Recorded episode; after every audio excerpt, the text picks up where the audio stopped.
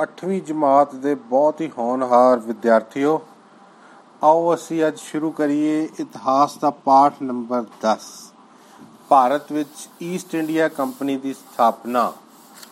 ਸੋ ਪਿਆਰੇ ਵਿਦਿਆਰਥੀਓ, ਭਾਰਤ ਵਿੱਚ ਮੁਗਲਾਂ ਦਾ ਸ਼ਾਸਨ ਚੱਲ ਰਿਹਾ ਸੀ, ਲੇਕਿਨ 1600 ਈਸਵੀ ਦੇ ਵਿੱਚ ਇੰਗਲੈਂਡ ਦੇ ਵਿੱਚ ਇੱਕ ਕੰਪਨੀ ਸੀ ਈਸਟ ਇੰਡੀਆ ਕੰਪਨੀ ਉਸਨੇ ਇੰਗਲੈਂਡ ਦੀ ਮਹਾਰਾਣੀ ਐਲਿਜ਼ਾਬੈਥ ਕੋਲੋਂ ਪ੍ਰਵਾਨਗੀ ਲਈ ਕਿ ਅਗਲੇ 15 ਸਾਲਾਂ ਵਾਸਤੇ ਸਾਨੂੰ ਅਧਿਕਾਰ ਦੇਵੇ ਕਿ ਉਹ ਈਸਟ ਵਿੱਚ, ਯਾਨੀ ਕਿ ਭਾਰਤ ਵਿੱਚ ਆ ਕੇ ਵਪਾਰ ਕਰੇ। ਠੀਕ ਹੈ? ਤੇ ਈਸਟ ਇੰਡੀਆ ਕੰਪਨੀ ਨੇ ਹੌਲੀ-ਹੌਲੀ ਭਾਰਤ ਵਿੱਚ ਵਪਾਰ ਕਰਨ ਲਈ ਨਵੇਂ ਤਰੀਕੇ ਲੱਭਣੇ ਸ਼ੁਰੂ ਕਰ ਦਿੱਤੇ। ਉਸ ਤੋਂ ਵੀ ਪਹਿਲਾਂ ਦੀ ਗੱਲ ਸ਼ੁਰੂ ਕਰੀਏ ਤਾਂ ਅਸੀਂ ਜਾਣਦੇ ਹਾਂ ਕਿ ਭਾਰਤ ਯੂਰਪ ਨਾਲ ਨਾ ਵਪਾਰ ਕਰਦਾ ਹੀ ਸੀ। ਤਿੰਨ ਮੁੱਖ ਰਸਤੇ ਹੁੰਦੇ ਸੀ। ਲੇਕਿਨ ਜਦੋਂ ਤੁਰਕ ਸਾਮਰਾਜ ਸਥਾਪਿਤ ਹੋ ਗਿਆ ਤੇ ਉਹ ਰਸਤੇ ਬੰਦ ਹੋ ਗਏ।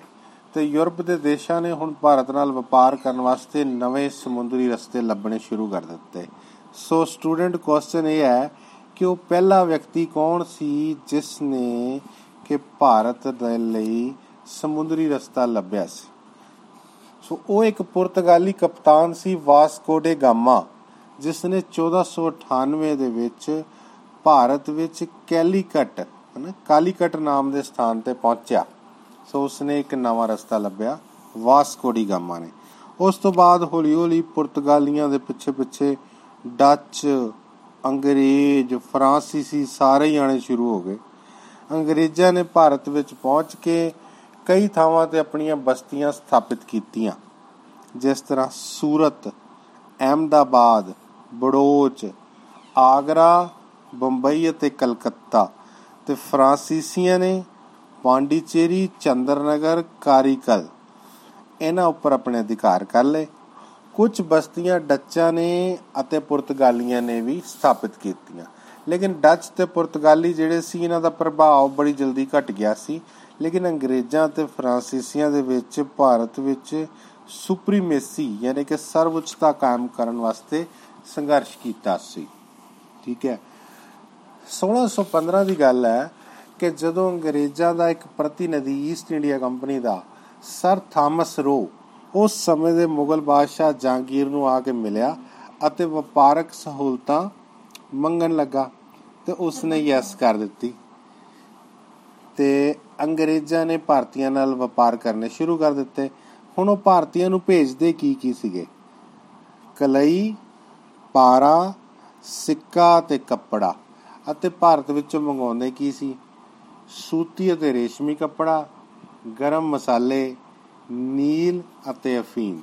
ਇਸ ਤਰ੍ਹਾਂ ਹੌਲੀ ਹੌਲੀ ਵਪਾਰ ਤੋਂ ਬਾਅਦ ਅੰਗਰੇਜ਼ਾਂ ਨੇ ਈਸਟ ਇੰਡੀਆ ਕੰਪਨੀ ਨੇ ਭਾਰਤ ਦੇ ਵਿੱਚ ਰਾਜਨੀਤਿਕ ਮਾਮਲਿਆਂ ਵਿੱਚ ਦਖਲ ਦੇਣੇ ਸ਼ੁਰੂ ਕਰ ਦਿੱਤੇ। ਥੋੜੀ ਬਹੁਤ ਗੱਲ ਫਰਾਂਸੀਸੀ ਈਸਟ ਇੰਡੀਆ ਕੰਪਨੀ ਦੀ ਗੱਲ ਹੀ ਹੈ। ਅੱਛਾ ਸਟੂਡੈਂਟਸ ਕੁਐਸਚਨ ਇਹ ਹੈ ਕਿ ਫਰਾਂਸੀਸੀ ਈਸਟ ਇੰਡੀਆ ਕੰਪਨੀ ਦੇ ਦੋ ਮਸ਼ਹੂਰ ਗਵਰਨਰਾਂ ਦੇ ਨਾਮ ਦੱਸੋ, ਜਿਹੜੇ ਕਿ ਬਹੁਤ ਪ੍ਰਭਾਵਸ਼ਾਲੀ ਸੀ। ਇੱਕ ਦਾ ਨਾਮ ਸੀ ਡੂਮਾ ਅਤੇ ਇੱਕ ਦਾ ਨਾਮ ਸੀ ਡੁਪਲੇ ਠੀਕ ਹੈ, ਇਹਨਾਂ ਦੇ ਸਮੇਂ ਕਾਫੀ ਤਰੱਕੀ ਕੀਤੀ ਸੀ। ਲੇਕਿਨ ਅੰਗਰੇਜ਼ਾਂ ਤੇ ਫਰਾਂਸੀਸੀਆਂ ਦੇ ਵਿੱਚ ਕਾਫੀ ਦੁਸ਼ਮਣੀ ਵੱਧਦੀ ਗਈ। ਜਿਸ ਤਰ੍ਹਾਂ ਇੰਗਲੈਂਡ ਤੇ ਫਰਾਂਸ ਦੁਸ਼ਮਣ ਸੀਗੇ, ਉਸੇ ਤਰ੍ਹਾਂ ਇਹਨਾਂ ਦੀਆਂ ਕੰਪਨੀਆਂ ਵੀ ਭਾਰਤ ਵਿੱਚ ਆਪਸ ਵਿੱਚ ਇੱਕ ਦੂਜੇ ਦੀ ਪ੍ਰਤੀਦਵੰਦੀ ਸਨ। ਇਹਨਾਂ ਦੇ ਵਿੱਚ ਕਰਨਾਟਕ ਦੇ ਵਿੱਚ ਤਿੰਨ ਯੁੱਧ ਹੋਏ। ਇਹਨਾਂ ਤਿੰਨਾਂ ਯੁੱਧਾਂ ਦੇ ਵਿੱਚ ਅਲਟੀਮੇਟਲੀ ਅੰਗਰੇਜ਼ ਜਿੱਤ ਗਏ। 1763 ਦੇ ਯੂਰਪ ਵਿੱਚ ਨਾ ਅੰਗਰੇਜ਼ਾਂ ਤੇ ਫਰਾਂਸੀਸੀਆਂ ਦੇ ਵਿੱਚ ਪੈਰਿਸ ਦੀ ਸੰਧੀ ਹੋ ਗਈ ਅਤੇ ਯੁੱਧ ਦਾ ਅੰਤ ਹੋ ਗਿਆ ਤੇ ਇਸੇ ਤਰ੍ਹਾਂ ਹੀ ਭਾਰਤ ਦੇ ਵਿੱਚ ਵੀ ਇਹਨਾਂ ਦੋਨਾਂ ਦਾ ਸੰਘਰਸ਼ ਹੌਲੀ-ਹੌਲੀ ਖਤਮ ਹੋ ਗਿਆ।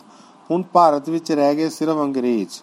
ਤੇ ਅੰਗਰੇਜ਼ਾਂ ਨੇ ਆਪਣੀ ਜਿਹੜੀ ਰਾਜਨੀਤਿਕ ਸ਼ੁਰੂਆਤ ਕੀਤੀ ਜਿੱਤਾਂ ਦੀ, ਉਹ ਬੰਗਾਲ ਤੋਂ ਸ਼ੁਰੂ ਕੀਤੀ। ਤੋਂ ਬੰਗਾਲ ਦੇ ਵਿੱਚ 1756 ਦੇ ਵਿੱਚ ਨਵਾਬ ਸਿਰਾਜੂਦੋਲਾ ਜਿਹੜਾ ਸੀ, ਉਹ ਬੰਗਾਲ ਦਾ ਨਵਾਬ ਬਣਿਆ। ਉਹ ਬੜਾ ਹੀ ਯੋਗ ਵਿਅਕਤੀ ਸੀਗਾ। ਤੇ ਉਸ ਸਮੇਂ ਫਰਾਂਸੀਸੀਆਂ ਤੇ ਅੰਗਰੇਜ਼ਾਂ ਨੇ ਕਲਕੱਤੇ ਵਿੱਚ ਕਿਲੇਬੰਦੀ ਕਰਨੀ ਸ਼ੁਰੂ ਕਰ ਦਿੱਤੀ। ਸਿਰਾਜੂਦੋਲਾ ਨੇ ਦੋਨਾਂ ਨੂੰ ਰੋਕਿਆ। ਫਰਾਂਸੀਸੀ ਦਾ ਆਖੇ ਲੱਗ ਗਏ ਪਰ ਅੰਗਰੇਜ਼ ਆਖੇ ਨਾ ਲੱਗੇ, ਜਿਸ ਨਾਲ ਉਹ ਹੋ ਗਿਆ ਨਾਰਾਜ਼। ਹੁਣ ਹੌਲੀ ਹੌਲੀ ਸਮਾਂ ਇਸ ਤਰ੍ਹਾਂ ਦਾ ਆ ਗਿਆ ਕਿ ਦੋਨਾਂ ਦੇ ਵਿੱਚ ਲੜਾਈ ਹੋਣੀ ਨਿਸ਼ਚਿਤ ਸੀ। ਪਲਾਸੀ ਨਾਮ ਦੇ ਸਥਾਨ ਤੇ 23 ਜੂਨ 1757 ਦੇ ਵਿੱਚ ਬੰਗਾਲ ਦੇ ਨਵਾਬ ਸਿਰਾਜੁਦੋਲਾ ਤੇ ਅੰਗਰੇਜ਼ੀ ਈਸਟ ਇੰਡੀਆ ਕੰਪਨੀ ਦੇ ਗਵਰਨਰ ਰਾਬਰਟ ਕਲਾਈਵ ਦੀਆਂ ਸੈਨਾਵਾਂ ਦੇ ਵਿੱਚ ਇੱਕ ਭਿਆਨਕ ਲੜਾਈ ਹੋਈ। ਅੱਛਾ, ਬੰਗਾਲ ਦੇ ਵੱਲੋਂ ਨਾ ਮੀਰ ਜਾਫਰ ਤਾਂ ਗੱਦਾਰੀ ਕਰ ਗਿਆ ਤੇ ਉਹ ਦੇਸ਼ ਦਰੋਈਆਂ ਨਾਲ ਰਲ ਗਿਆ ਤੇ ਲੜਾਈ ਛੱਡ ਗਿਆ। ਤੇ ਨਤੀਜਾ ਇਹ ਹੋਇਆ ਕਿ ਸਿਰਾਜੁਦੋਲਾ ਇਸ ਲੜਾਈ ਦੇ ਵਿੱਚ ਹਾਰ ਗਿਆ। ਈਸਟ ਇੰਡੀਆ ਕੰਪਨੀ ਜਿੱਤ ਗਈ। ਹੁਣ ਅੰਗਰੇਜ਼ਾਂ ਨੇ ਕੀ ਕੀਤਾ ਕਿ ਮੀਰ ਜਾਫਰ ਨੂੰ ਬੰਗਾਲ ਦਾ ਨਵਾਬ ਬਣਾ ਦਿੱਤਾ, ਜਿਹੜਾ ਕਿ ਕਟਪੁਤਲੀ ਦੀ ਤਰ੍ਹਾਂ ਹੀ ਸੀ। ਉਹਨਾਂ ਨੂੰ ਜਿੱਦਾਂ ਮਰਜ਼ੀ ਨਚਾਈ ਜਾਓ। ਲੇਕਿਨ ਹੁਣੇ ਮਸਲਾ ਹੱਲ ਨਹੀਂ ਹੋਇਆ। ਥੋੜੇ ਸਮੇਂ ਬਾਅਦ ਬੰਗਾਲ ਦਾ ਜਿਹੜਾ ਨਵਾਬ ਮੀਰ ਕਾਸਿਮ ਬਣਿਆ ਉਹ ਕਾਫੀ ਜ਼ਿਆਦਾ ਮਹੱਤਵਾਕਾਂਖੀ ਸੀ। ਉਹ ਵੀ ਏਡੀ ਛੇਤੀ ਅੰਗਰੇਜ਼ਾਂ ਦੇ ਥੱਲੇ ਲੱਗਣ ਵਾਲਾ ਨਹੀਂ ਸੀ।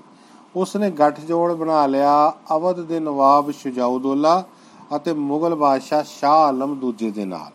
ਹੁਣ ਫਿਰ ਸੰਘਰਸ਼ ਦੀ ਸੰਭਾਵਨਾ ਬਣ ਗਈ ਤੇ 23 ਅਕਤੂਬਰ 1764 ਨੂੰ ਬਕਸਰ ਦੀ ਲੜਾਈ ਹੋਈ। ਇਸ ਲੜਾਈ ਦੇ ਵਿੱਚ ਇੱਕ ਪਾਸੇ ਸੀਗੀ ਈਸਟ ਇੰਡੀਆ ਕੰਪਨੀ, ਦੂਸਰੇ ਪਾਸੇ ਇਹਨਾਂ ਤਿੰਨਾਂ ਦਾ ਗੱਠਜੋੜ ਸੀ।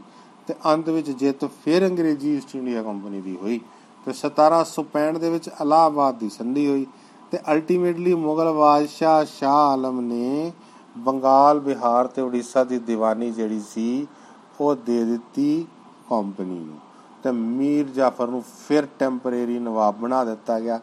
ਈਸਟ ਇੰਡੀਆ ਕੰਪਨੀ ਨੇ ਡਿਸਾਈਡ ਕੀਤਾ ਕਿ ਅਸੀਂ ਆਪਣੇ ਹੱਥਾਂ ਵਿੱਚ ਨਾ ਸੈਨਿਕ ਅਤੇ ਮਾਲੀਆ, ਇਹ ਦੋ ਪਾਵਰਸ ਰੱਖਾਂਗੇ। ਤੇ ਸਿਵਲ ਪ੍ਰਸ਼ਾਸਨ ਦੇ ਦੇਵਾਂਗੇ ਨਵਾਬ ਨੂੰ। ਯਾਨੀ ਕਿ ਸ਼ਾਸਨ ਪ੍ਰਣਾਲੀ ਵੰਡੀ ਗਈ ਦੋ ਭਾਗਾਂ ਵਿੱਚ। ਇਸੇ ਨੂੰ ਹੀ ਕਿਹਾ ਜਾਂਦਾ ਦੋਹਰੀ ਸ਼ਾਸਨ ਪ੍ਰਣਾਲੀ।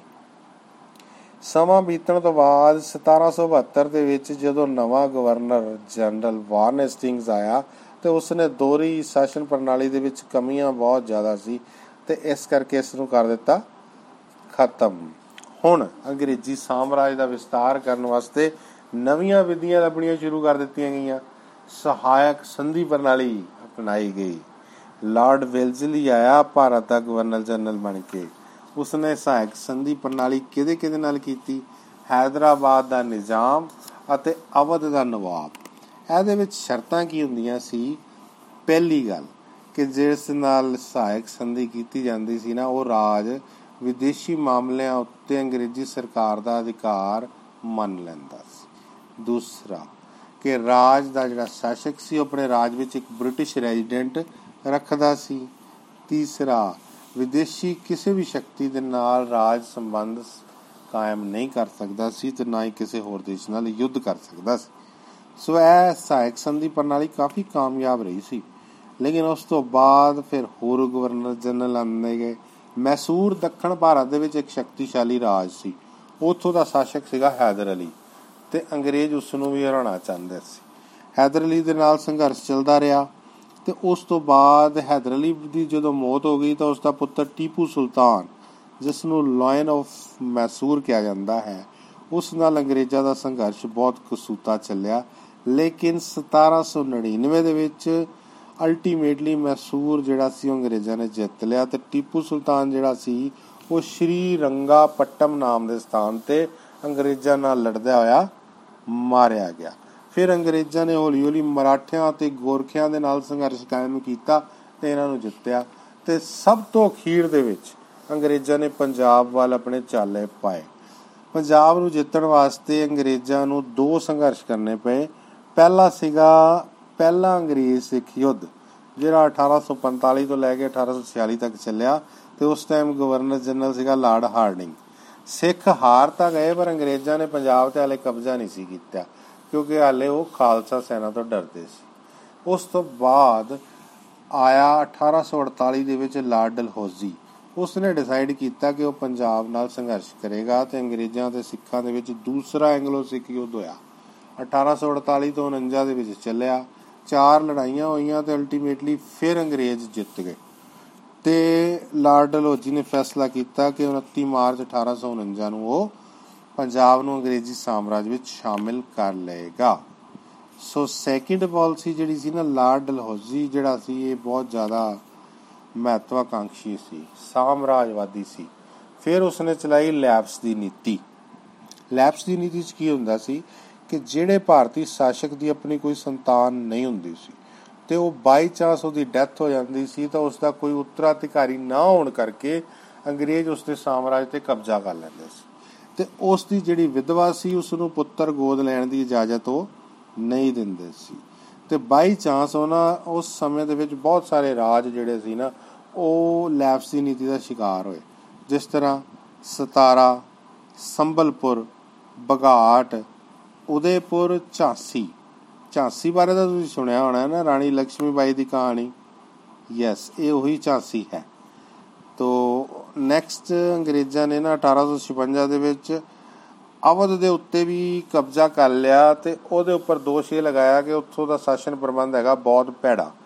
ਯਾਨੀ ਕਿ ਅਵਧ ਦੇ ਸ਼ਾਸਕ ਨੂੰ ਸ਼ਾਸਨ ਪ੍ਰਬੰਧ ਕਰਨਾ ਹੀ ਨਹੀਂ ਆਉਂਦਾ। ਸੋ ਇਸ ਤਰ੍ਹਾਂ ਬਹਾਨਾ ਲਗਾ ਕੇ ਅਵਧ ਨੂੰ ਵੀ ਜਿੱਤ ਲਿਆ। ਸੋ ਡੀਅਰ ਸਟੂਡੈਂਟਸ ਅੱਜ ਦੇ ਚੈਪਟਰ ਵਿੱਚ ਅਸੀਂ ਕਿਹੜੀਆਂ-ਕਿਹੜੀਆਂ ਗੱਲਾਂ ਪੜ੍ਹੀਆਂ, ਇੱਕ ਵਾਰੀ ਰਿਵਾਈਜ਼ ਕਰ ਲਈਏ। ਸੋ, ਸਭ ਤੋਂ ਪਹਿਲਾਂ ਅਸੀਂ ਪੜਿਆ ਕਿ ਵਾਸਕੋ ਡੀ ਗਾਮਾ ਭਾਰਤ ਵਿੱਚ ਆਇਆ। ਉਸਨੇ ਨਵਾਂ ਸਮੁੰਦਰੀ ਰਸਤਾ ਲੱਭਿਆ। ਉਸ ਤੋਂ ਬਾਅਦ ਹੌਲੀ-ਹੌਲੀ ਅੰਗਰੇਜ਼, ਡੱਚ ਅਤੇ ਫਰਾਂਸੀਸੀ ਵੀ ਆਉਂਦੇ ਗਏ ਤੇ ਅਲਟੀਮੇਟਲੀ ਅੰਗਰੇਜ਼ਾਂ ਤੇ ਫਰਾਂਸੀਸੀਆਂ ਦੇ ਵਿੱਚ ਸੰਘਰਸ਼ ਹੋਇਆ ਤੇ ਫਿਰ ਅੰਗਰੇਜ਼ ਜਿੱਤ ਗਏ। ਇਸ ਤੋਂ ਬਾਅਦ ਸਮਾਂ ਬੀਤਦਾ ਗਿਆ ਤੇ ਹੁਣ ਅੰਗਰੇਜ਼ਾਂ ਨੇ ਸਭ ਤੋਂ ਪਹਿਲਾਂ ਬੰਗਾਲ ਜਿੱਤਿਆ। ਪਲਾਸੀ ਅਤੇ ਬਕਸਰ ਦੀਆਂ ਦੋਨੋਂ ਲੜਾਈਆਂ ਨੂੰ ਜਿੱਤਣ ਤੋਂ ਬਾਅਦ ਦੋਹਰੀ ਸ਼ਾਸਨ ਪ੍ਰਣਾਲੀ ਦੀ ਸਥਾਪਨਾ ਕੀਤੀ। ਲਾਰਡ ਵੈਲਜ਼ਲੀ ਨੇ ਸਹਾਇਕ ਸੰਧੀ ਪ੍ਰਣਾਲੀ ਚਲਾਈ। ਮੈਸੂਰ ਦੀਆਂ ਲੜਾਈਆਂ ਹੋਈਆਂ, ਮਰਾਠਿਆਂ ਤੇ ਗੋਰਖਿਆਂ ਨੂੰ ਹਰਾਇਆ, ਪੰਜਾਬ ਨੂੰ ਜਿੱਤਿਆ ਲੈਫਸ ਦੀ ਨੀਤੀ ਚਲਾਈ। ਸੋ ਇਸ ਤਰੀਕੇ ਨਾਲ ਅੰਗਰੇਜ਼ਾਂ ਨੇ ਹੁਣ ਤੱਕ ਪੂਰੇ ਭਾਰਤ ਨੂੰ ਲਗਭਗ ਜਿੱਤ ਹੀ ਲਿਆ ਸੀ। ਸੋ ਨੈਕਸਟ ਜਿਹੜਾ ਹੈ 1857 ਦਾ ਵਿਦਰੋਹ ਹੋਇਆ ਲਾਰਡ ਰੋਜੀ ਦੇ ਸਮੇਂ। ਤੋ ਇਸ ਬਾਰੇ ਗੱਲ ਕਰਾਂਗੇ ਆਪਾਂ ਅਗਲੇ ਚੈਪਟਰ ਵਿੱਚ। Thank you very much students